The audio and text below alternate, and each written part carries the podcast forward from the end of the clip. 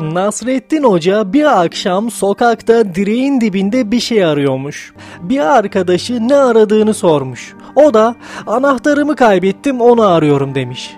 Bir saat kadar aramışlar ama bir türlü bulamamışlar. Sonra arkadaşı hocam burada düşürdüğünden emin misin diye sormuş. Hoca da aslında anahtarı ahırın kapısının önünde düşürmüştüm ama orası çok karanlıktı. Onun için burada arıyorum demiş. Değerli dinleyenler çözümü yanlış yerde ararsanız ölene kadar bulamazsınız. Aramış olduğunuz anahtar belki de sizin cebinizde.